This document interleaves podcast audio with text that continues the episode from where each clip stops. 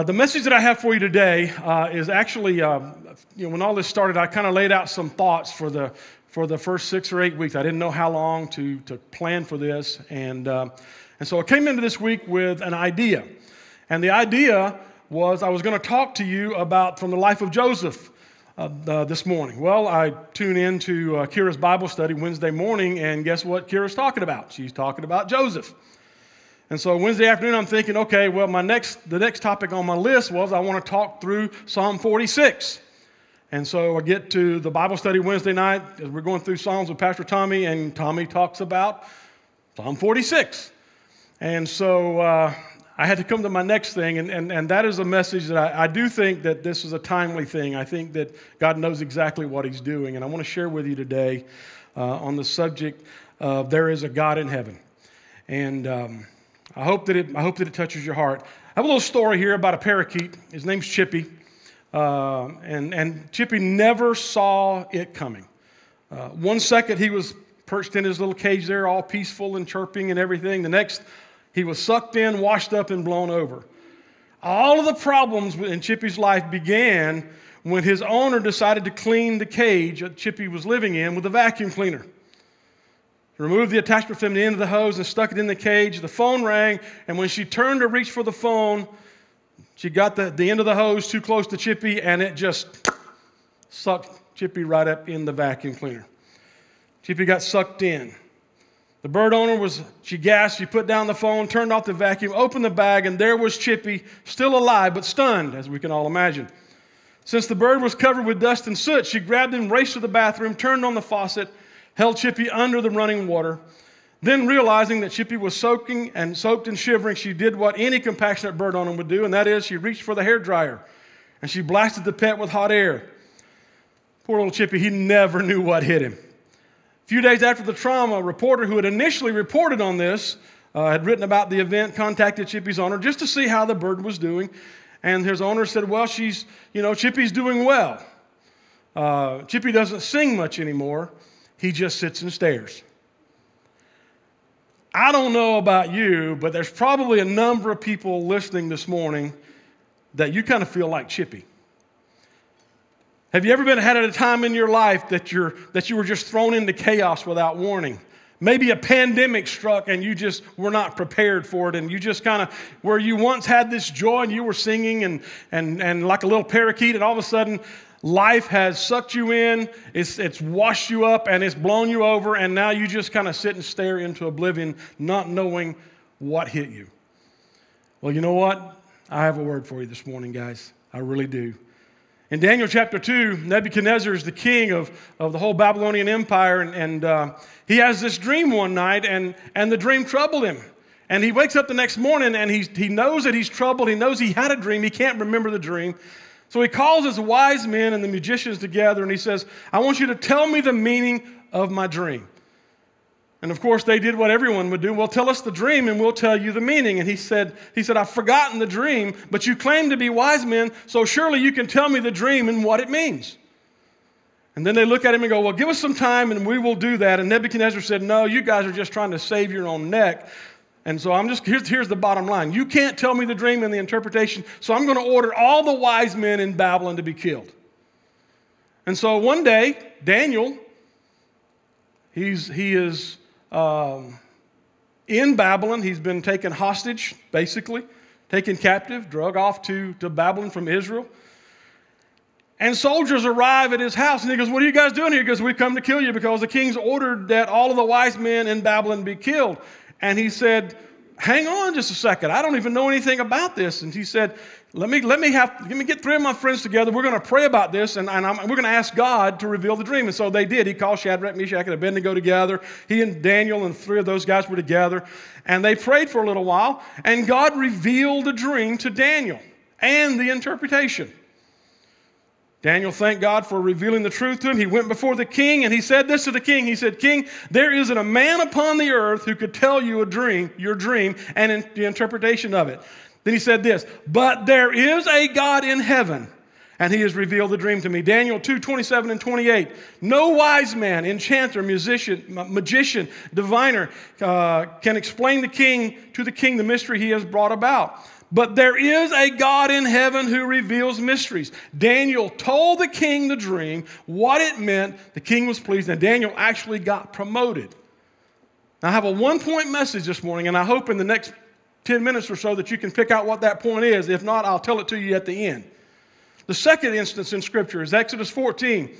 The people of Israel have left Egypt. They've been in captive Egypt for 400 plus years. They've left Egypt. Moses is leading them to the promised land. They go through all the stuff. They've seen all the trials, all the plagues, everything that happened in Egypt. They're finally on their way and they're headed to the promised land.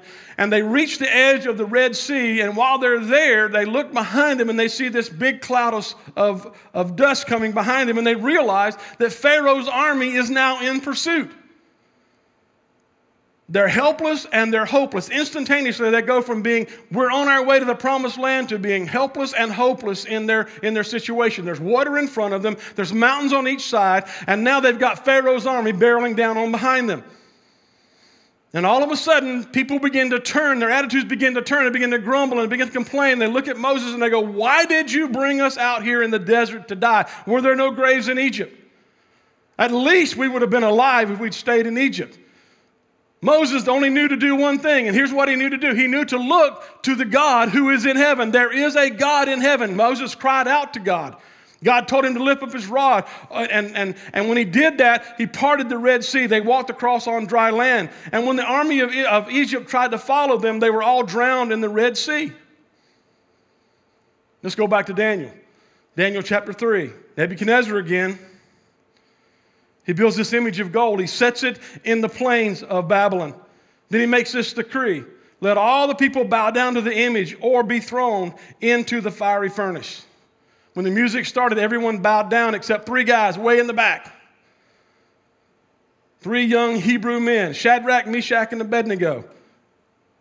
They came, they brought him before the king, and he said, Hey, you got to bow. I'm going to give you one more shot. You got to bow down. They said, We're not going to bow. He, they played the music. Everybody bowed. Shadrach, Meshach, and Abednego wouldn't bow down. They said, We're not going to bow to anyone except the God of heaven. In fact, they told the king this. They said, If you put us in the fiery furnace, God's going to protect us. And here's the attitude of these guys. This is how much faith they had of, to, the, to, to their God. And he said, they said, God is going to deliver us. But even if he doesn't, we're not going to bow to the pressure that you're putting on us here today. They heated the furnace seven times hotter than it had ever been before. They tied the Shadrach, Meshach, and Abednego up. They threw them in the fiery furnace. It was so hot that it killed the guards that had thrown them in. But there's a God in heaven, folks. There is a God in heaven. The king looked in the fiery furnace and he said, Wasn't, didn't we throw three guys in there? Did we, just, did we not just throw three guys in? They said, Yes, king, we threw three men. And he said, Well, let me tell you something. I see four men walking around in there, and the fourth man is like the Son of God. All the fire did to those three Hebrew children, those three Hebrew boys, was burn off their ropes. It set them free. When they came out, the Bible says they didn't even have the smell of smoke on them. Why? Because there is a God in heaven. Acts chapter 12. Peter has been arrested because Herod, who was the king, had, had James, John's brother, killed. And when he saw that, it, that his political clout rose in the eyes of the people of that area, he just decided, I'll take it one step further, and he arrested Peter. Now, he didn't only, he not only just arrested Peter, but he put four squads of soldiers guarding Peter. That's 16 soldiers guarding one man. The night before his trial, Peter is in the deep recesses of the prison. He's chained with two chains. The Bible goes into detail with two chains between two soldiers, while the others guarded the other gates. But here's the fact, folks there is a God in heaven. And in Acts chapter 12, the Bible says this that he was fastened with two chains between two soldiers. Others stood guard at the prison gate. Suddenly there was a bright light in the cell, and the angel of the Lord stood before Peter. The angel struck him on the side to awaken him and said, Quick, get up. And the chains fell off his wrist. Then the angel said, Get dressed, put on your sandals. Now put on your coat and follow me. Paul, Peter left the cell following the angel, but all the time, Peter's thinking he's having this dream, that it was a vision, that it wasn't real. He didn't realize that it was actually happening, the Bible says. They passed the first and the second guard post and came to the iron gate leading to the city, and this opened all by itself.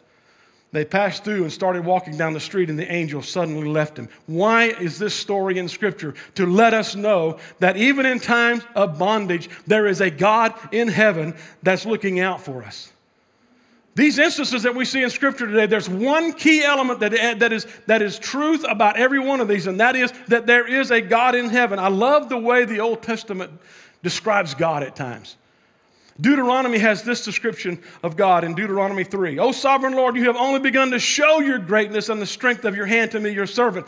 Is there any God in heaven or on earth who can perform such great and mighty deeds as you do? Deuteronomy 4. Remember this and keep it firmly in mind. Listen to me, Genu. Remember this. Keep it firmly in mind. The Lord is God both, the Lord is God both in heaven and on the earth. There is no other. Deuteronomy 33, 26. There is no one like the God of Israel. He rides across the heavens to help you, across the skies in majestic splendor. Look, I know that there's a time of stress.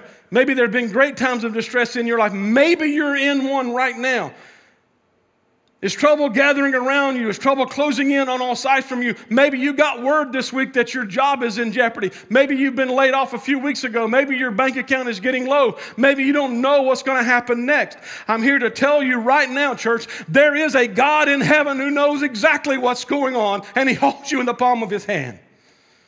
Look to the one who's been described in the New Testament as the one who is able to do exceedingly abundantly all that we ask or think according to the power that works in us. Remember, there is a God in heaven in all situations, in all circumstances. Sing with Moses. This is the verse, chapter 15 of Exodus. And Moses and Israel, this is the song that they sang after the Red Sea miracle. I will sing to the Lord before he is highly exalted. The horse and its rider he has hurled into the sea. The Lord is my strength. The Lord is my song. He has become my salvation. He is my God, and I will praise him. My Father's God, and I will exalt him. The Lord is a warrior. The Lord is his name.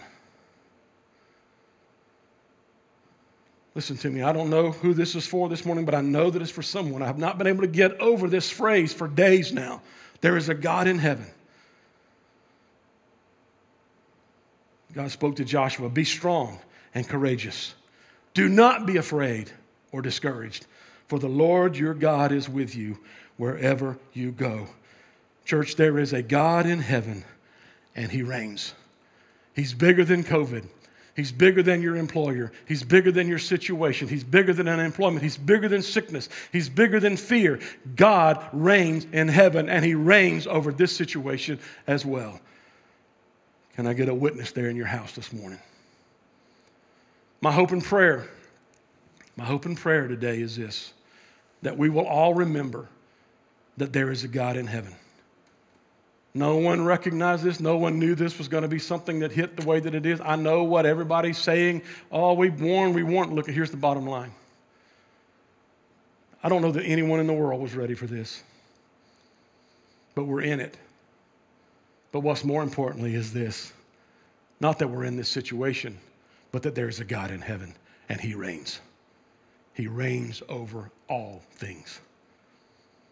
God bless you this morning. We love you. Let's say the Lord's Prayer together, and then we'll kick it back out to the virtual lobby. Our Father in heaven, hallowed be your name. Your kingdom come, your will be done in earth as it is in heaven. Give us this day our daily bread, and forgive us our debts as we forgive our debtors. Lead us not into temptation, but deliver us from evil. But thine is the kingdom, the power, and the glory forever. Amen. Amen. Genu, we love you. God is for you, He is not against you. There is a God who reigns in heaven over all things. Kids Corner's coming up in just a moment. God bless you. We love you, church.